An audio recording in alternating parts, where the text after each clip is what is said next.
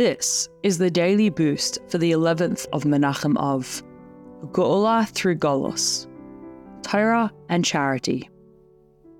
In the first chapter of Yeshaya it writes, Zion will be redeemed with justice and her captives with charity.